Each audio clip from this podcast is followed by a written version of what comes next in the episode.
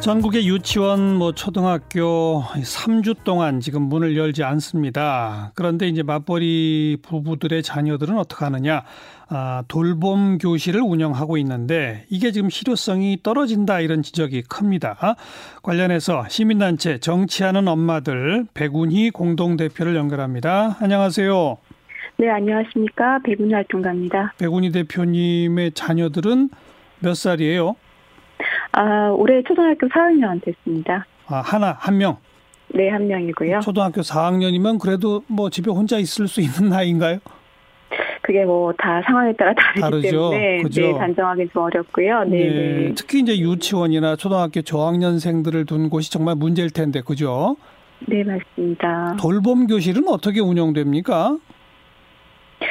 그 초등학교 돌봄 교실은 뭐 그 학교마다 상황에 따라 또 다릅니다. 예. 돌봄 수요 조사를 미리 하셔서 보통 초등학교 1학년에서 3학년까지 예. 그 수요 조사에 참여할 수 있는, 그러니까 돌봄 교실에 참여할 수 있는 조건이 있습니다. 예. 어, 내 소득 수준이 낮거나, 음. 어, 내또 맞벌이거나, 복정 한부모 가정이거나 이런 네. 조건에 맞으면 예. 신청을 해서 그 예. 신청자가 너무 많으면 추첨을 해서 어. 이렇게 들어갈 수 있는 것이 예. 초등학교 돌봄 교실입니다. 아, 누구나 원한다고 갈 수 있는 것도 아니군요. 네, 그렇습니다. 그런데 이제 만약 그 신청을 해서 또뭐 들어갈 수 있게 되면 몇 시부터 몇 시까지 어떻게 운영되는 겁니까? 어, 지금 나오고 있는 긴급 돌봄이랑은 또 좀 상황이 다른데요. 예. 음, 이전의 상황에서 돌봄 교실은 이제 통상 오후 4시 정도까지 네, 돌봄 교실에서 아이들을 돌봐주는 것으로 네, 예. 많이들 진행하고 있습니다.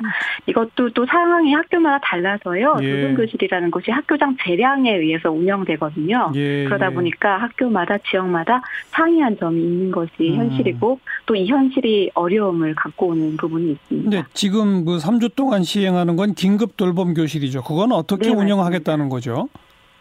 긴급 돌봄 교실은 지금 지난달에 1차 수요 조사를 했을 때는 네. 앞서 말씀드린 것과 같은 이유로 학교마다 그 진행하겠다는 시간들이 좀 달랐어요. 그래서 어. 어떤 곳은 오전 9시부터 12시까지 하겠다. 어떤 곳은 9시부터 여- 뭐 오후 1, 2시까지 하겠다. 네. 이렇게 해서 수요 조사를 1차를 진행해서 예. 지금 이번 주 2일부터 6일까지 예. 이제 진행을 하고 있고요. 예. 근데 이제 학교가 2주를 계약을 더 연기를 했잖아요. 그렇죠. 그렇죠. 그러다 보니까 또다시 이제 추가적인 긴급 돌봄 수요가 발생할 수밖에 없기 때문에 예, 예. 이것에 대한 수요 조사를 지금 내일까지 어. 받고 있습니다. 네.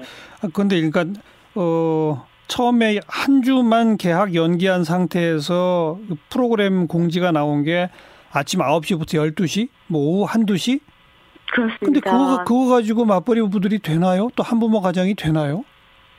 네, 그렇다 보니까 이제 그 교육부에서 수요 조사를 해봤더니 예, 예. 굉장히 이제 낮은 그렇겠죠. 비율로 어. 신청을 했다라고 발표를 했고 전체 1.8%만이 이제 돌봄 긴급 돌봄에 대한 수요가 나타났다 이렇게 발표를 했는데요. 예. 사실은 수요 조사 자체가 한계적인 상황이었다 이런 비판이 일었고 이번에 2차로 진행되는 수요 조사에서는 그래서 오전 9시부터 오후 5시까지로 네. 돌봄 시간을 변경을 했더라고요. 예. 그러니까 그 2주 추가 연장된 거에 대한 어, 수요 조사는 9시부터 네네. 5시까지로 다 통일이 돼 있군요. 전국적으로. 네네, 네 어, 그렇습니다. 그러면 신청이 조금 늘어날 수는 있겠네요.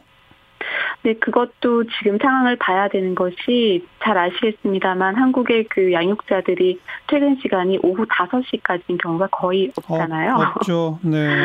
그리고 지금 학원들마저 그전에는 공적 돌봄의 빈 곳을 이제 사교육 시장이 학원 소위 학원 뺑뺑이라고 하는 예. 사고, 사교육 시장이 메꿔졌는데 지금 학원들마저 휴원이잖아요. 예, 예. 그러다 보니까 이것도 사실 오후 5시까지 한다고 했을 때 그 실질적인 수요를 그리고 어려움을 얼마만큼 감당해낼 수 있을지 네, 네. 네, 걱정하고 있습니다. 그 신청자들의 상황에 좀 맞게 아침 일찍부터 퇴근할 때까지 이렇게 좀 돌봄 교실을 운영할 방법은 없을까요?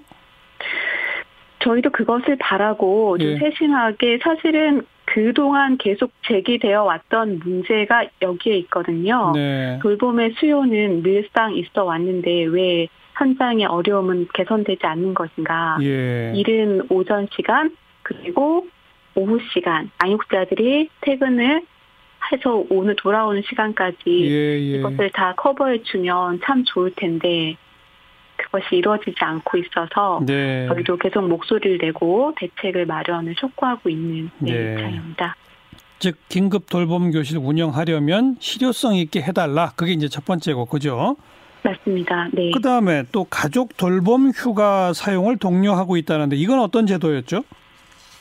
가족 돌봄 휴가라는 것은 사실은 지금 이제 이 전염 그 전염병이 이제 감염 우려에 대한 상황 때문에 발생되어 있는 제도는 아닙니다. 예. 이게 뭐 남녀 고용평등법상 나와 있던 제도고 음흠. 원래 이제 올해부터 적용되기로 한 법적인 제도인데요. 예, 예. 근데 지금 상황이 상황인 만큼 가족 돌봄에 대한 이제 필요성과 수요가 높아지면서 이거를 사용을 하라라고 어. 이제 나온 건데요. 네, 네.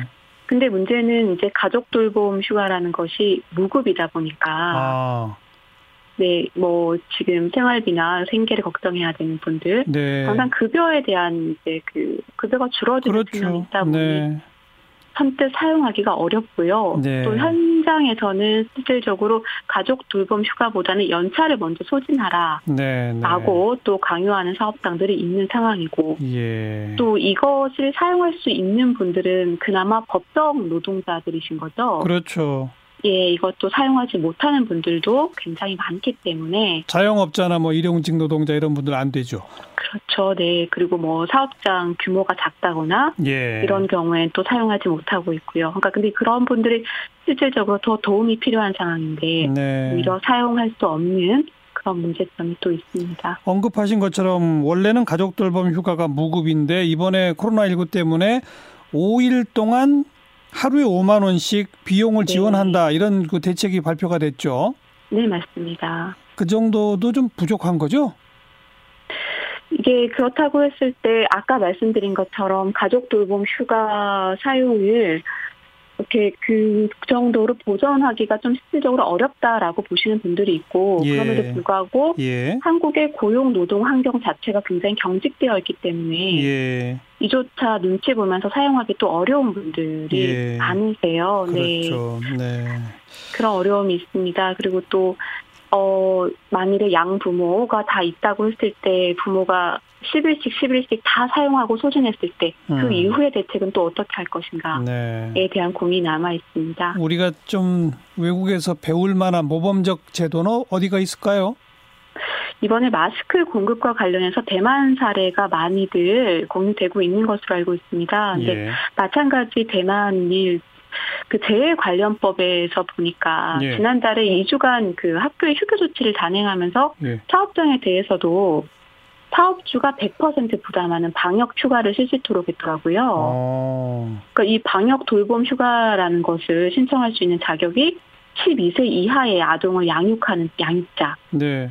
방역 돌봄 휴가를 신청을 하라. 예. 근데 이것을 거부하는 사업주에게는 한화로 봤을 때 최소 200, 음. 최대 4천만 원까지 벌금형을 부과하고요. 예. 더 중요한 거는 이 위반 사례를 적극적으로 보도하고 알림으로써 재난 시에 가정 돌봄의 원칙을 이제 충실히 이행하도록 사회적 분위기를 예. 좀 몰고 가는 그런 예. 상황을 저희가 들여다봐야 될 것 같고요. 예. 그 외에도 뭐 헝가리도 마찬가지 자녀의 연령에 따라서 가족 돌봄 휴가를 이렇게 최장 기간이 84일 그리고 6에서 10일에는 14일까지 사용할 수 있도록 되어 있고요. 네. 여기에도 급여에 대한 지급분, 뭐 노르웨이, 이스라엘 굉장히 많은 외국의 사례들이 어. 국회 입법조사처의 자료에 존재하는 것으로 저희가 확인했습니다. 그러니까 대체로 우리가 모범적이다라고 칭찬할 만한 곳은 이런 감염 우려, 우려가 있을 때는 유급으로 돌봄 휴가를 충분히 좀 쓸 수 있는 제도 그런 걸 두었다 네, 이거군요. 네, 어. 맞습니다. 거기에 이제 전적으로 책임을 사업주에게만 주면 또 부담이 될 수 있으면